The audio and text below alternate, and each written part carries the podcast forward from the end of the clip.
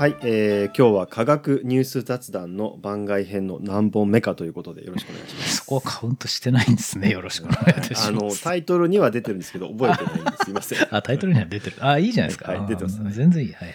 はい、毎回のねあの前工場みたいになっていますけれども、えーうん YouTube で、えー毎週金曜日の朝、えー最新の科学ニュース、まあ、トピックを一つ取り上げて、まあ、紹介しつついろいろね話すっていうことをやっていて、まあ、月1回達夫さんが来てくれたりしていますけれども、はいはいはい。うん。まあ、そこで取り上げられなかったものをポッドキャストでもやっていこうということで、まあ、番外編というタイトルがついていますが、うん。えー結構ね回数を重ねてきて定例化してきていますが今日はですね、はい。1本目はあのせっかくなので、うん。まあ、イッチーが、まあ、病んでる先生がですね、うん。えー関わった論文が、まあ、パブリッシュされたと、はい。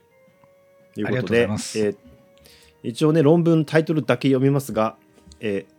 A Deep Learning Model for Breast Ductal Carcinoma in Situ Classification in Whole Slide、えー Images ということで、はい。まあ、あのいわゆる病理 AI と呼ばれるね病理標本を、えー診断するための、まあ、AI 機械学習のプログラムの論文が出てそれに著者、まあ、病理側の著者としてうん。一致が入っているので、うん。まあ、あの AI のね話結構引用でもしてるのでその文脈も含めてね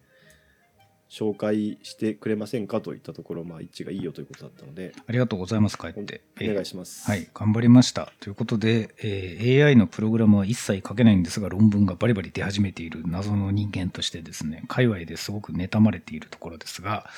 えーはい あの、常木さんというねそうあのラストオーサーに入っているメドメインメドメインのそう、方がこの人がすごい。もう優優秀すよねすごい仕事早い。あとこのファーストオーサーのですね、ファーディ・カナバーティさん、会ったことないんですね。な、あの、何人の方前にも紹介前紹介したやつもさこの人だったよね全部この人です。全部何人この人って聞いたらイッチがさーって言ってたの覚えてるそう。未だに会ったこともない、どういう顔の人かも一切わからない。なんなら性別もわからないんですよ。だから、こうんの、何人かわからないから。そうそう本当別に何人かどうかは大事じゃないからねその人が、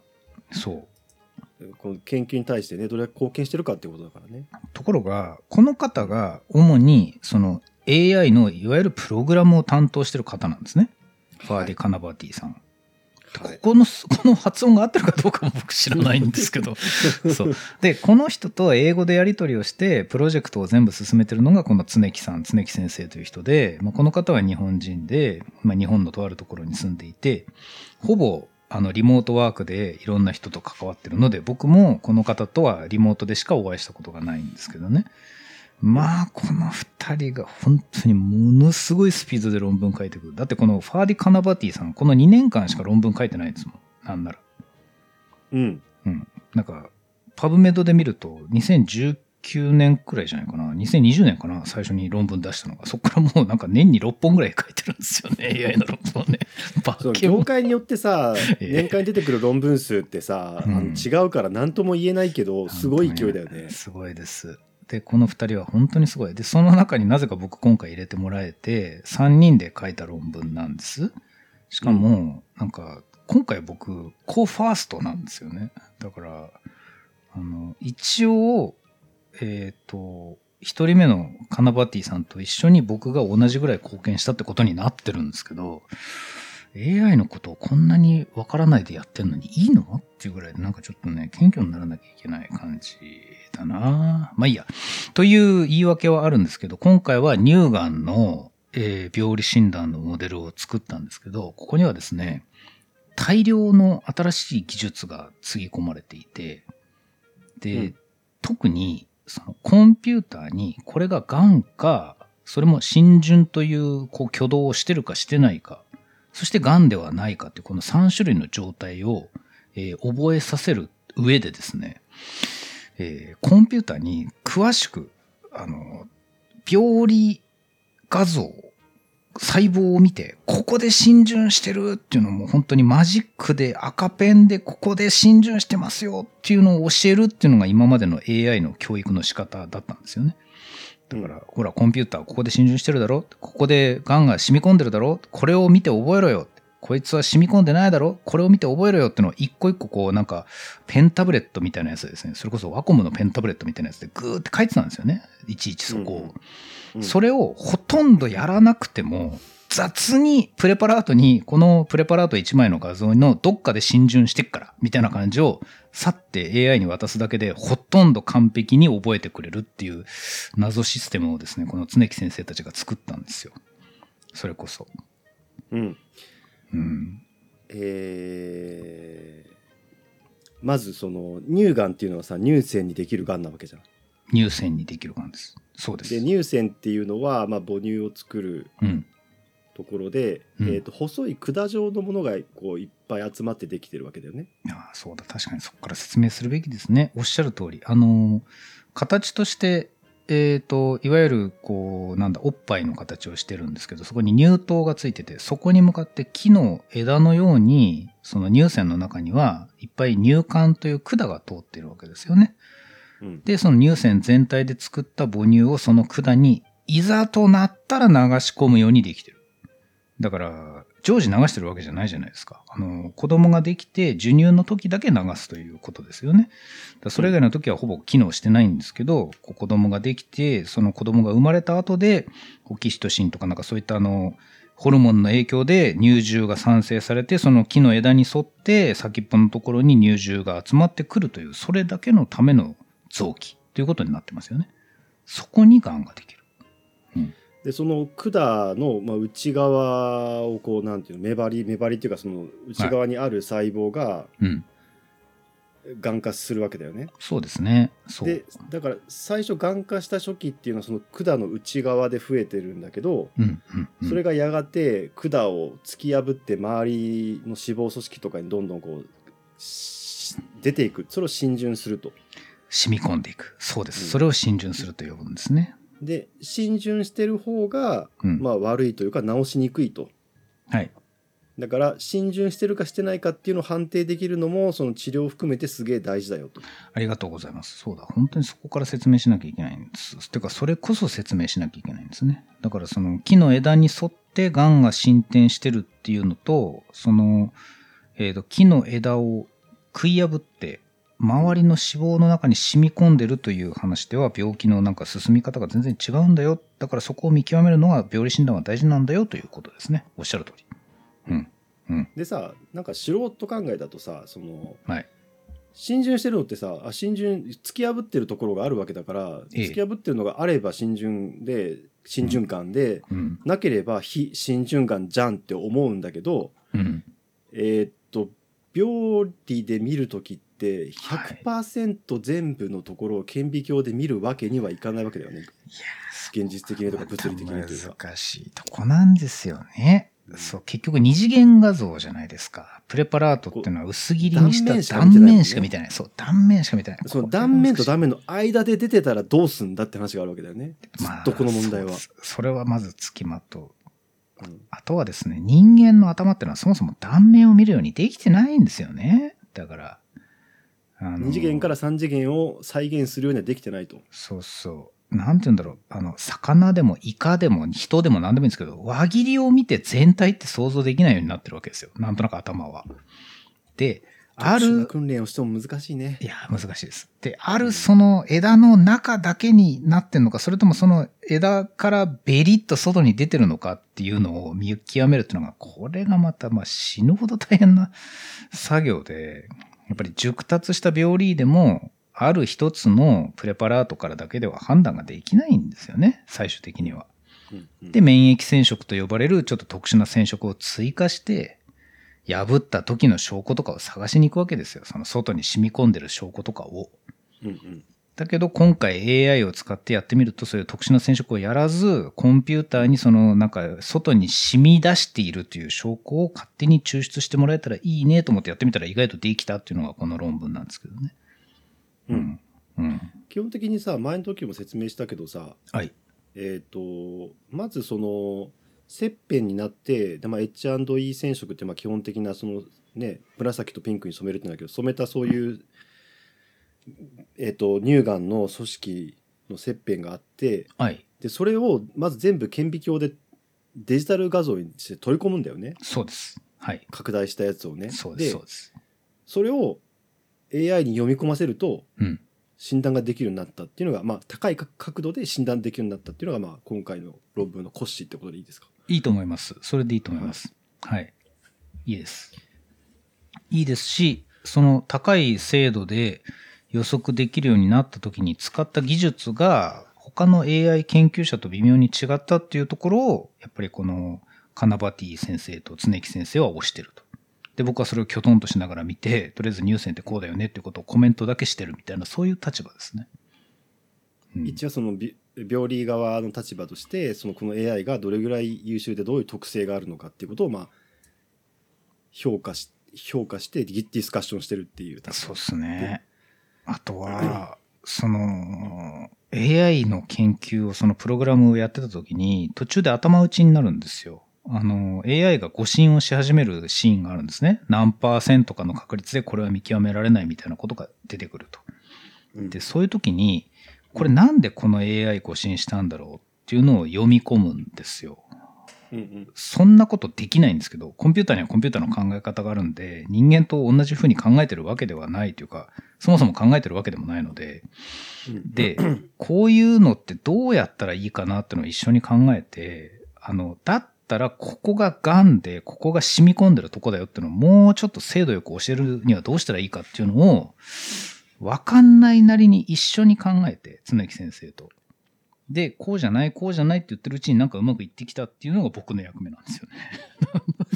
なんて言ったらいいんだろうな。そういうこといやだなんですよ。からさそのうんプログラムだからってさ全部考えた通りにいくわけじゃないしさこれ特に機械学習で今流行ってるその AI って呼ばれてるものってさやってみなきゃ分かんないっていうところがさ挙動が。うん。いや、そうす。すっごいだから精密な機械を組み立てるのと一緒でうん一回組み立ててあれちょっとここなんかうまく動かないなってちょっと微調整してうん。そこはもう感覚の部分もあるわけだよね。あります。で一応一致はこれは合ってんのにこれを間違うってことはうん。こういうパターンに弱いんだからこのパターンのところもうちょっとこう学習させてやればいいんじゃないみたいなことを、うん。まあ、ざっくり言うと話し合いながらそういうだからそその病理としての経験でそこでその間違い方のパターンみたいなのを見つけ出してあげるとかそうです。うん。形態学のプロだかからね形を見るプロだから。でもね、言うほど偉くなくて、なんかその常木先生たちがやってる他のグループの病理と一緒にやってきた、ここが癌だよ、ここが悲願だよって教え込んだやつの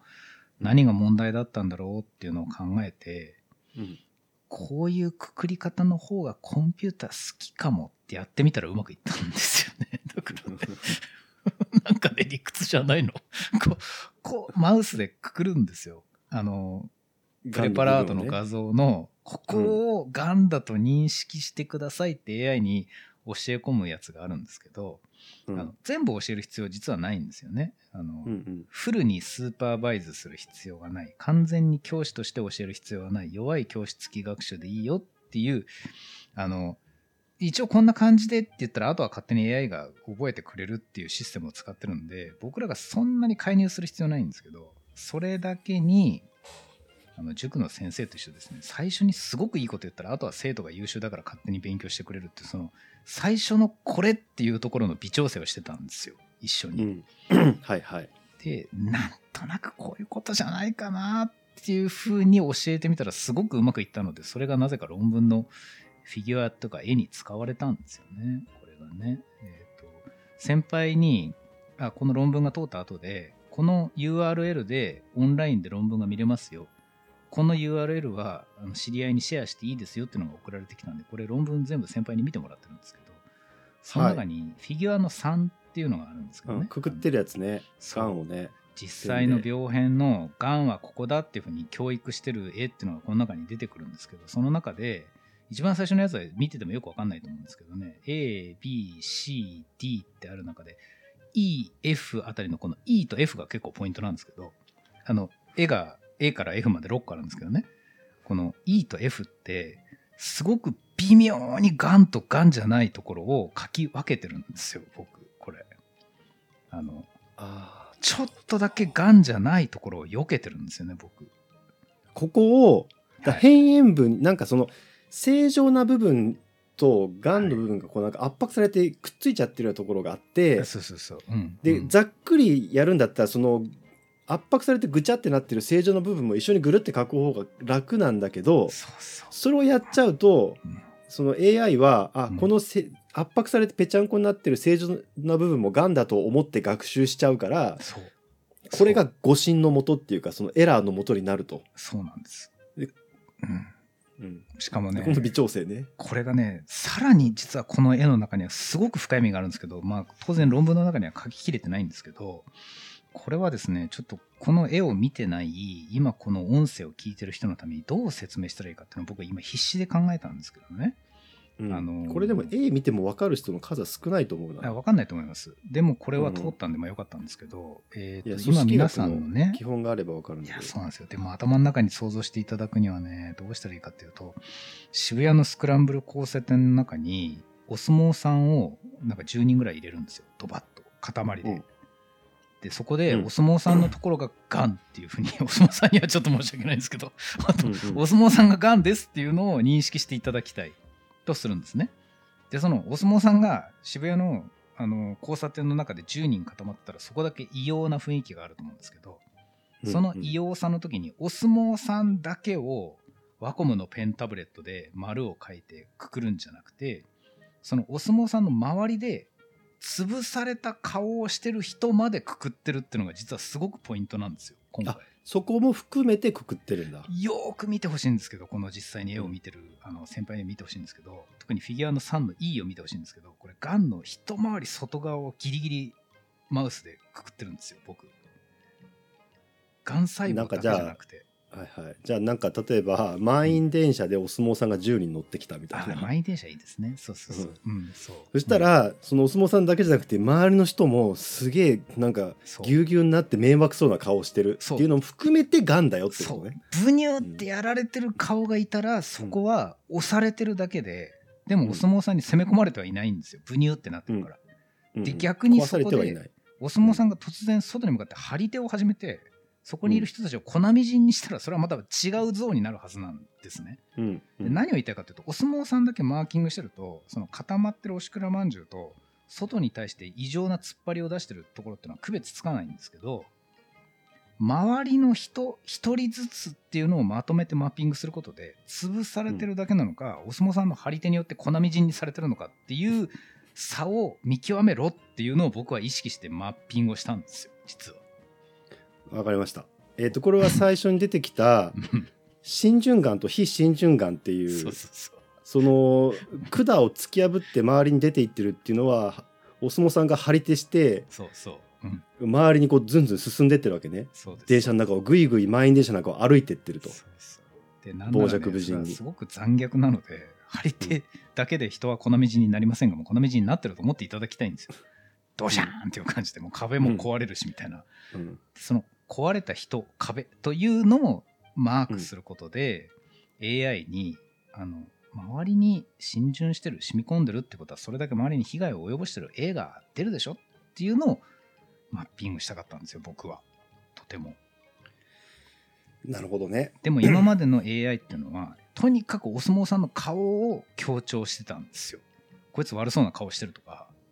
あの表情が悪いとかあの表情が優しそうだとかとにかくそのお相撲さんにクローズアップしてた。でそれだと限界があるんですよね。やっぱり。うん。っていう仮説を立ててやってみたら超うまくいったんでなんか論文の中で名前がちょっと上に上がったんですけどこれ実際僕の言ってることふわっふわしてるじゃないですか。これ。本当に。もっと専門用語で普通は考えてると思うでしょ？あのですねほぼいやいやほぼこの通りのことを常木先生に言ったんですよ僕、うんうん。そしたら「なるほど!」って言ってくれて なんか論文にしてくれたの、うん、そんな感じ。あのーそれに対するリアクションの前にちょっとうん。補足の説明というか一応しておくと、はい。まあ、前の時も説明したけどその、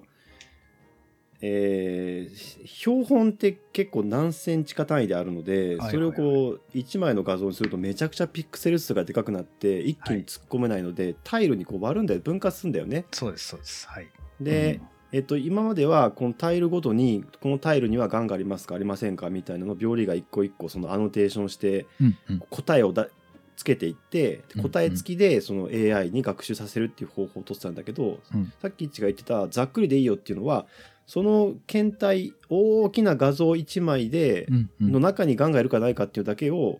まあ、基本的にはつけてやればはい。その分割したタイルのどこにあるかっていうのをいちいちやらなくてもまあうん。良くなったっていう、いは最初のところは全部やるけど、うん。後の後半の学習は良くなったっていうところがまあ一個あれなんだよねこの論文によると。そうなんです。あのーさっきまでの話と真逆の話に実はなるんですけど、プレパラートのどこかにがんがありますよとか、どこかで浸潤してますよっていうすごい雑な情報だけ与えると、AI は勝手にそれがどこかを探してくれるっていうところまで開発は成功はしてるんですよ。うん弱い教室付き学習っていうんですけど、うんだから全てのなんかここが浸潤だとかって教える必要がないっていうところまでは一回プログラムは完成したんですね。完成したんですけど乳がんというのは診断が難しくてその雑な指定だけでは精度が上がりきらなかったんですよね診断の。うんうんそこでここぞという症例に限って少数の教育を少し濃いめにしたんですよ。追加学習というか。細かくこのタイルにはありますみたいなことをそうです。一部の症例ではやってあげたっていう。そういうことをやってみたわけです。ぜ全症例でやるとそものすごい数あるから大変だからそうそうそう。しんどいけど一部だけやってあとはそのウィークリーというか弱いそうそ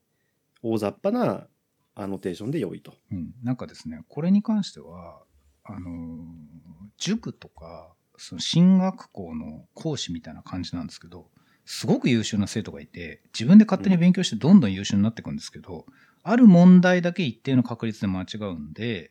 うんそのすごくなんか人気の予備校講師とかがやってきて、この問題の時だけはこういう解き方したらいいんじゃないって軽く教えるんですよね。うんするとそれでその優秀な生徒は全部分かって他の成績も全部上がっていくみたいな感覚なんですよ、うんこの AI の教育って。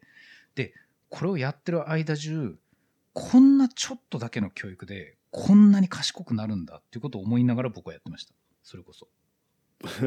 なるほどなるほど。で本当にそうなんですよ。なんか人間を教えるより全然楽だなみたいな感じ。なんかそのさちょっと前まではさうんえーっと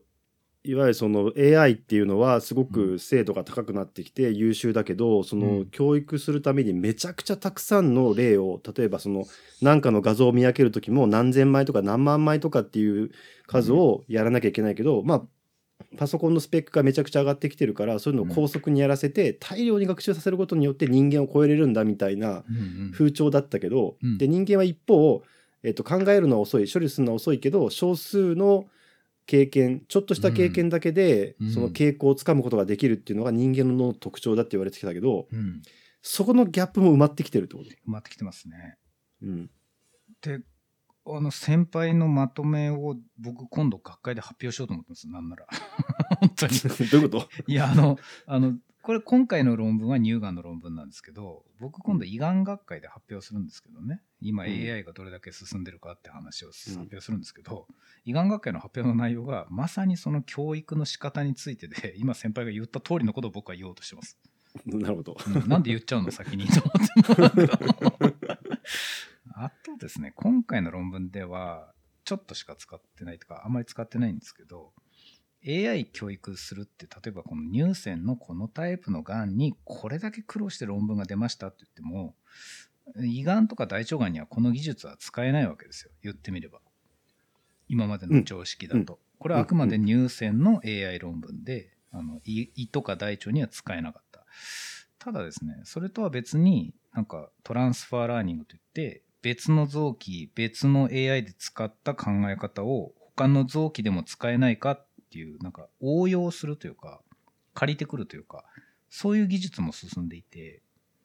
なんか乳腺でこんなに苦労したけどあの膀胱がんでは一切最初からやんなきゃいけないみたいな感じでもなくなってきてるっていうのがちょっと今の進歩ですかね。言ってみれば。それね前の論文の時もちらっとだけ出てきてたけどうんうん。その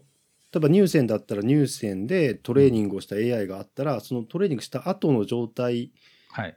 から、まあ、別の臓器別の画像を教育させることが、訓練させることができるようになってきたっていうのでそうですそうです。でさらに、えー、と完全に乳腺にフィットして学習させちゃうとうん他の臓器は難しいんだけど、うんそっからなんかちょっと抜いてやるんだよね。そうなんです。パラメーターをですね、5つぐらいに絞っていくことで、他の臓器にもなんかうまく使えるみたいな、このさじ加減みたいなのが論文になるんですよね、またね。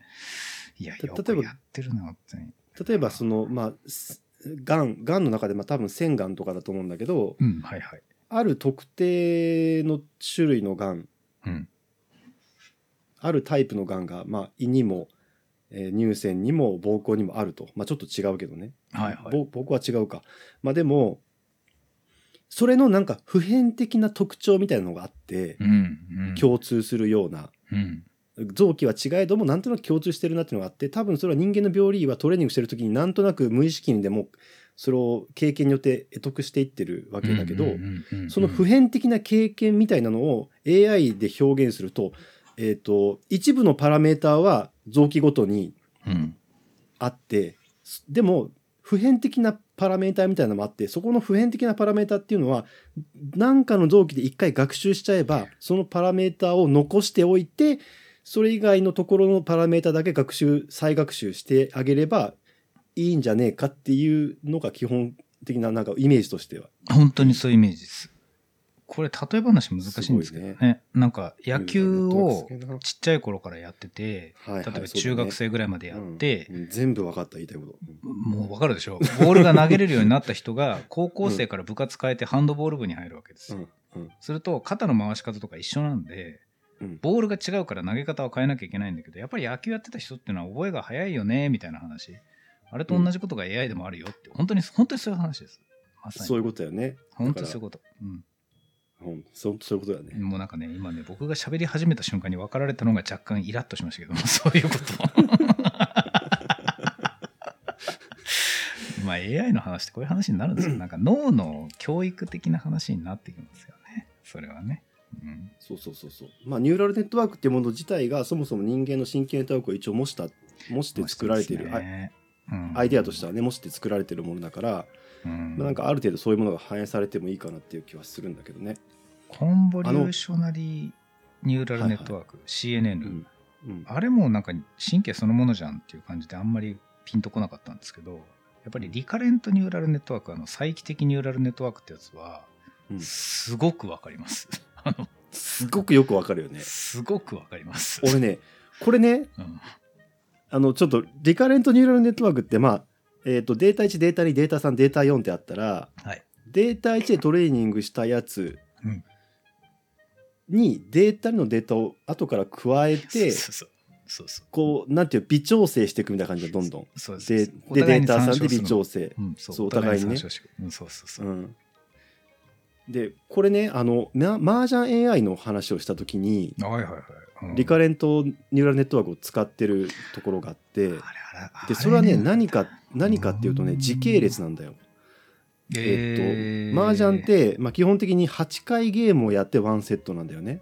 ハンチャン、トントンバワンチャン8ー、回。ナンバーみたいな。まあ8曲。そうそう。はいはい。2周4人でやって2周親が回ると終わりっていうゲームなんだけど、うんうんで8回やるうちのだから1回目2回目3回目って言って RNN で学習していくんだよ状況を。そうなんだ。今、どれだけの人がそうなんだって言ったか分かんないけど、今、僕はそうなんだって思いましたよ。そうそこあれ俺それで初めて RNN のなんとなくの基本コンセプトを理解しちょっと分かったんだよね何やってるか RNN が出たのって2020年の半ばくらいなんですよ。あそんなに新しいんだ。あの、メドメインのプログラムの中ではってことです。そ。こそこ、うんはいはい。もうちょっと世界は早いのかもしれませんけど、メドメインがそれをうんうん。うん僕の共同研究者のあのいる会社がやって言い始めたのは2020年の半ばぐらいなんですけど、うん。RNN が出てからのあの精度えげつないんですよ、やっぱり。あのさ俺これってさうん、ベイズ推定じゃないの？えっ、とですねベイズはですねうん検査前確率の設定みたいな話になっってくるんですけど、だから事前にパラメータがパラメータを用意してそこを微調整だからちょっとベイズ的ですよね。確かにそうだ。ベース的ベース的確かにベイズ的ですね。いや、そうだと思います。ベイズ的だと思います。順々にやっていくみたいなのが、うん。いや、だからね、全部ベイズに行くのかよって、へーって思っちゃうんですけどね、一足飛びにしないんだって思うところもあるんですけど、でも RNN っていうのはそういうことだと思います。うんでベース推定って人間のさはい。思考というかつ経験が積み重なっていく時の過程に近いから、はい。まあ、直感的だって言われてるよねあのそう数学的に問題があるかもしれないけどみたいなさ、全くおっしゃる通りで、でも、ベイズを超えるくらいの、その理屈にないゲシュタルトのスパーンっていくやつに AI は行きたいんですよ。やっぱり。イメージとしては。だから、はいはいだから累積もしないでいきいたい。うん。そうかベース推定って確率だけど、うん。うん。そのゲシュタルトをわかる？ゲシュタルトをベース推定的に重ねてってるっていう俺のイメージなんだけどあもう、いや、あの、何の反論もないです。その通りだと思い。いいのかなこれ？そう。いや、いや、そういうことだと思いますよ。で、RNN でそういう風になってるし、なんなら他の臓器で学んだやつをトランスファーしてきて、トランスファーラーニングでもう最初からズボーンってこう深いところまで行ってっていう感じでどんどん精度を上げてるみたいな感じ。なるほどなるほど。いや、強いですよ、今の AI は。本当に。うん。だからさ、まあ、ここで一個ねなんていうか昔のイッチーにほ対してちょっとまあ違うことを言うと昔 昔のイッチー なぜ時空を超えるのか。えっ、とね人間が作ったものだからはいはいはい。人間が作るものだから AI ってはいはいはい。うん。やっぱり人間が想像したものにしかなっていかないんじゃないかと思うんだよねこれわかるな今一応それを超えることをですね、うんやっぱり言われるんですよ。こういうことを言うと。あの、それはゴールドスタンダードが人間のゴールじゃんって言われるんで、うんうんと、患者予後に直接紐付けようって話に必ずなるんですよね。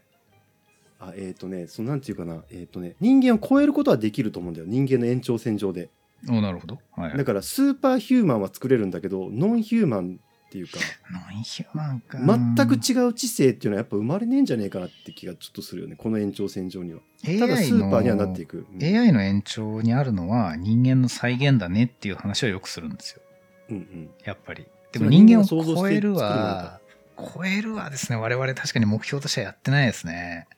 超えるっていうかなんか全くベクトルの方向が違うあ、わかるわかる。すい。ごいもの、知性っていうものはわ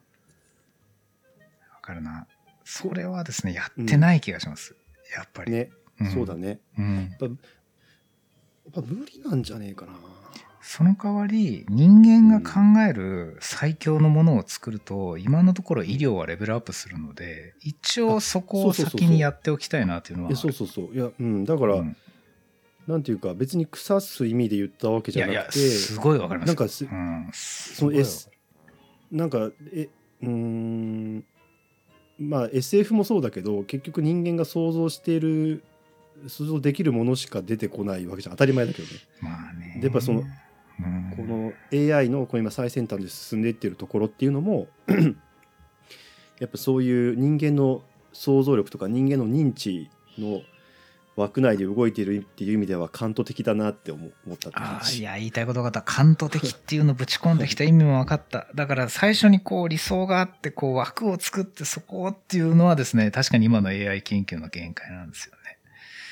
その裏にはいけねえなまあでも、うん、科学も技術もその人間の認知の限界を超えたことは今まで一回もないと思うので、確かにね。うんいや、AI ぶち込んでいろいろやってみた結果で、よくわかんない結果が出てきた時によくわかんないって言ってる時点で我々がそれを捨てちゃってるかもしれないんですけどね。あわかんないまんま走り続けるっていうことはちょっと無理なので、ちょっとできてない。そこはね。うん。ねなん、か、えー、と特になんかこういう病理 AI みたいなその技術としてうん。使うことを前提としてはいはいはい。作られているものはやっぱりそうだよね。そうねか。もしかしたらなんかこれをアートとかでやり始めたら違うのかもしれないけどね。ああ。ちょっと付け加えますけど、あの、うん、ツイッターで、えーエロ画像を大量に AI に教え込ませた人いましたね。一昔前に。はいはいはいはい。美少女というよりは本当にエロ画像うんだから人間が何をエロと思ってるのかっていうのをどんどん教え込ませていったら最初抽象的な画像が出てきてうん途中までは人間がこれ言いたいことわかるっていう感じだったんですよ。独特のくびれが出てくる画像を生成したりしてたんですけどうん途中からカオスに入ったんですよ。うん全くわからなくなってきたんですけどそれわからないのは人間の知性だからかもしれなくてうんあの全く違う知性だったらすげえエロ画像を作ってきたなって思ってるかも。いやエロ画像って概念自体がおかしいのかもしれないけどなんかそういうことありました？確かにね。うん、途中からわかんなくなってくるんですよね。でその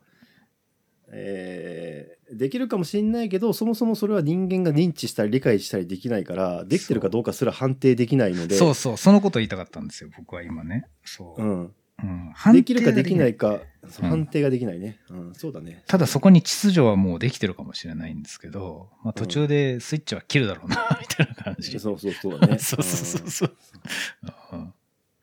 この話はちょっとあれだな。振り落とすっていうんじゃなくて、僕も今振り落とされつつあったな。うん。えっとですね思いのほかあのいい時間なのであ、そう。俺、うんあの2本目用意したんだけどまああの今度でいいかなと思うんで ちょっともうちょっと1個だけ言ってもいい？どうぞ。ぜひ。さっきあの、えっとリアクションするわって言ってそのままなってたんだけど、うんえっとイッチーがそのお相撲さんが張り手をして周りを潰してんのかそれともまだ押してるだけなのかっていうはいはいはいのを見分けるために、ええまあ丁寧にそこだけ、えっとがんの範囲をくくっていうのをその微うん微調整をしたって話をしたけど、うんうん。まあ、イッチも知ってる通りそのがん研究で結構10年15年ぐらい前から、うんえーがんの微小環境っていう研究がすごい盛んにされるようになってきたよね。でこれは何かっていうと、がん細胞自身の研究ではなくてがん細胞とその周りの細胞周囲の正常な細胞との、まあ、相互作用だからがんがどういう環境で生きているのか増えているのかっていうのが、えっと、がんがどれぐらい増えてしまうのかってことにすごい関係してると。で周りの環境っていうのはえーとまあ、免疫細胞が来てどれぐらい攻撃されてそれから逃げられるのかっていうのもあるし、どれぐらい周りから栄養を奪えるのかっていうのもあるし、まあ、血管をねがんって血管を自分でこうひ引き寄せたりしてさで栄養とか酸素をね運んでもらえるような環境を自分で作ったりもするし、うんうん。あるいはその、まあ、炎症が起きてね周りがその繊維化したりとかっていろんな相互作用があってめちゃくちゃ研究されてるので、うんうんがん自身だけじゃなくて周りのことも含めて、えー AI に学習させた方が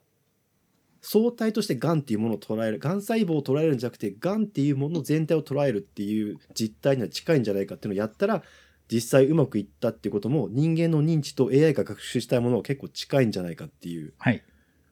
気がしますという感想です。おっしゃる通りで、それ、えっ、と、論文に入れる予定だった話です。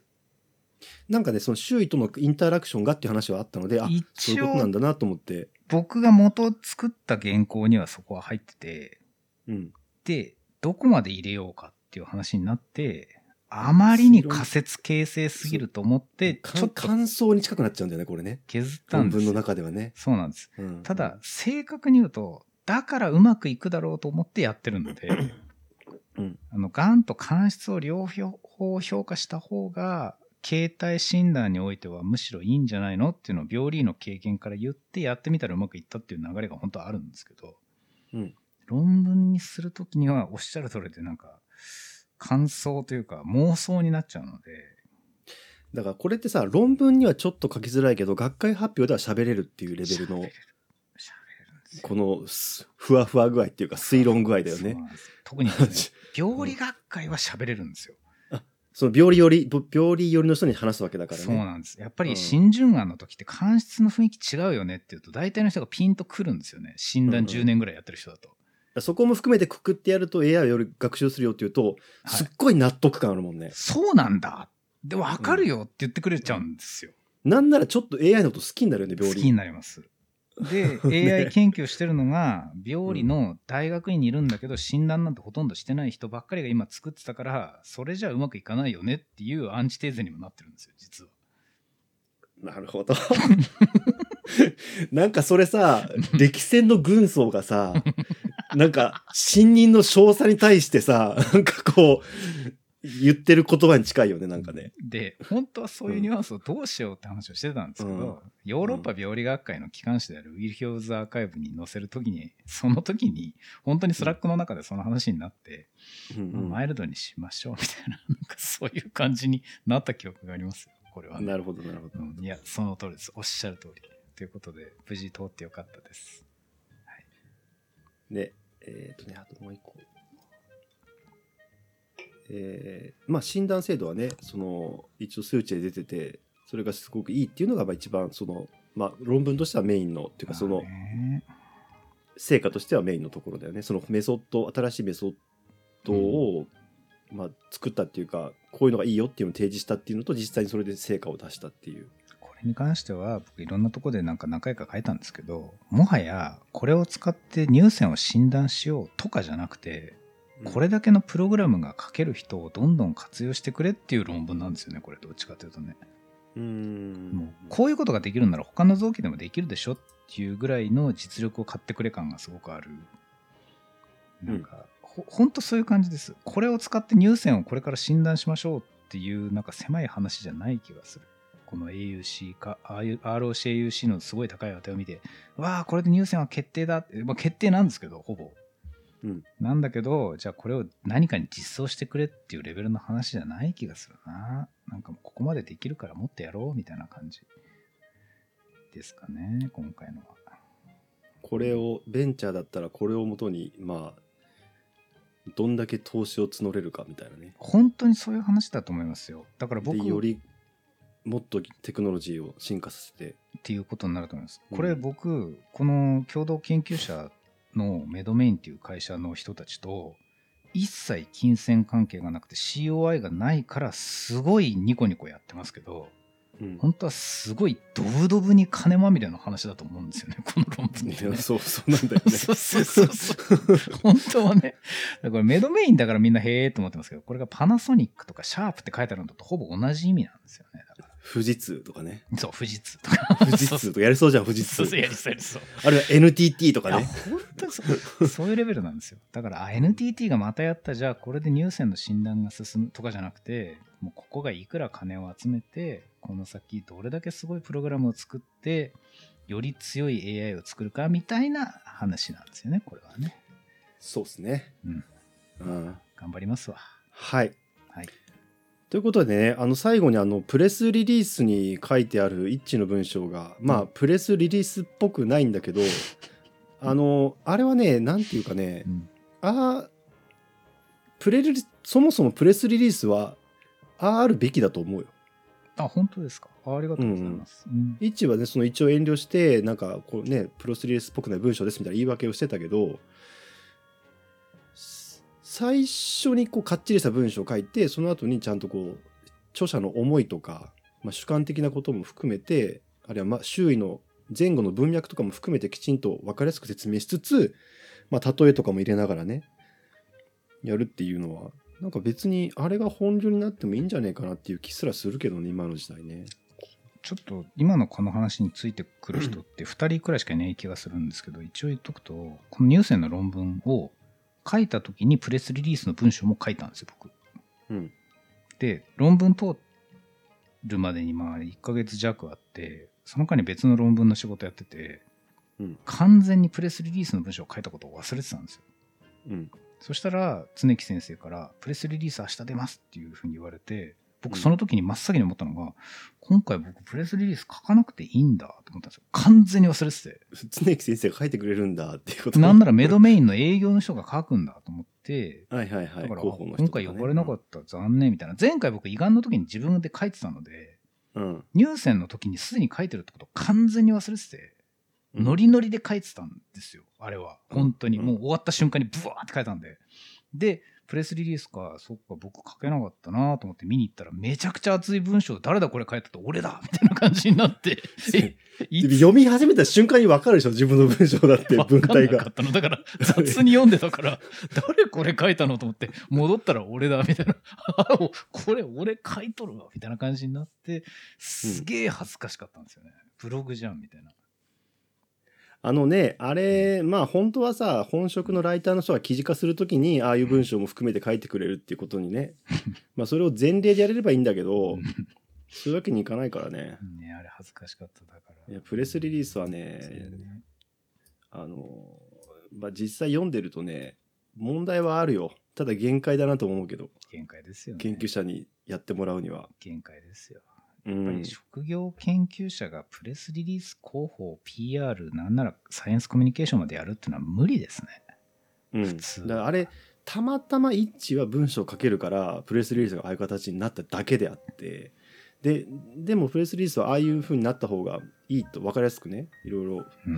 情報が多い方がいいとは思うけど論文の内容だけじゃなくて。なんなら僕、カナバティ先生じゃないんで、やっぱり。だから、やっぱりちょっと外部で書けるからっていうのがあるんですよ、それは。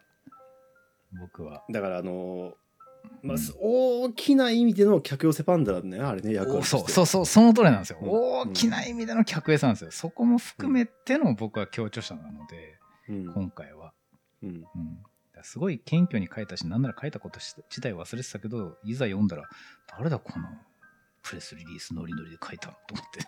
ムカつくなと思ったら、俺だと思って、笑っちゃった。同族嫌悪。同族嫌悪だからね一致で同族嫌悪だから。はい。ということでいいですか？ありがとうございました。はい。じゃあ今日はね、えっ、と、病理 AI で、えー乳がんの、うん。えー浸潤がん、そして非浸潤がんを、まあ、あ高精度で見分ける AI ができたという論文でございました。一応ね、これ実は非浸潤がんと良性病変の見分けも実は乳腺はめちゃくちゃ難しくて、そこも一生懸命やってよって話もあったんですが、うん、まあ、よそこはあのう、んあの、興味がある人はなんか論文読んでみてください。金そこも金払わないと読めないですけどね。そうですか。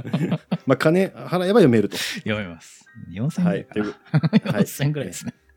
ということで、えー、一応今日はあありがとうございましたあ。りがとうございました。はい、今日は以上です。えーごきげんよう。ありがとうございました。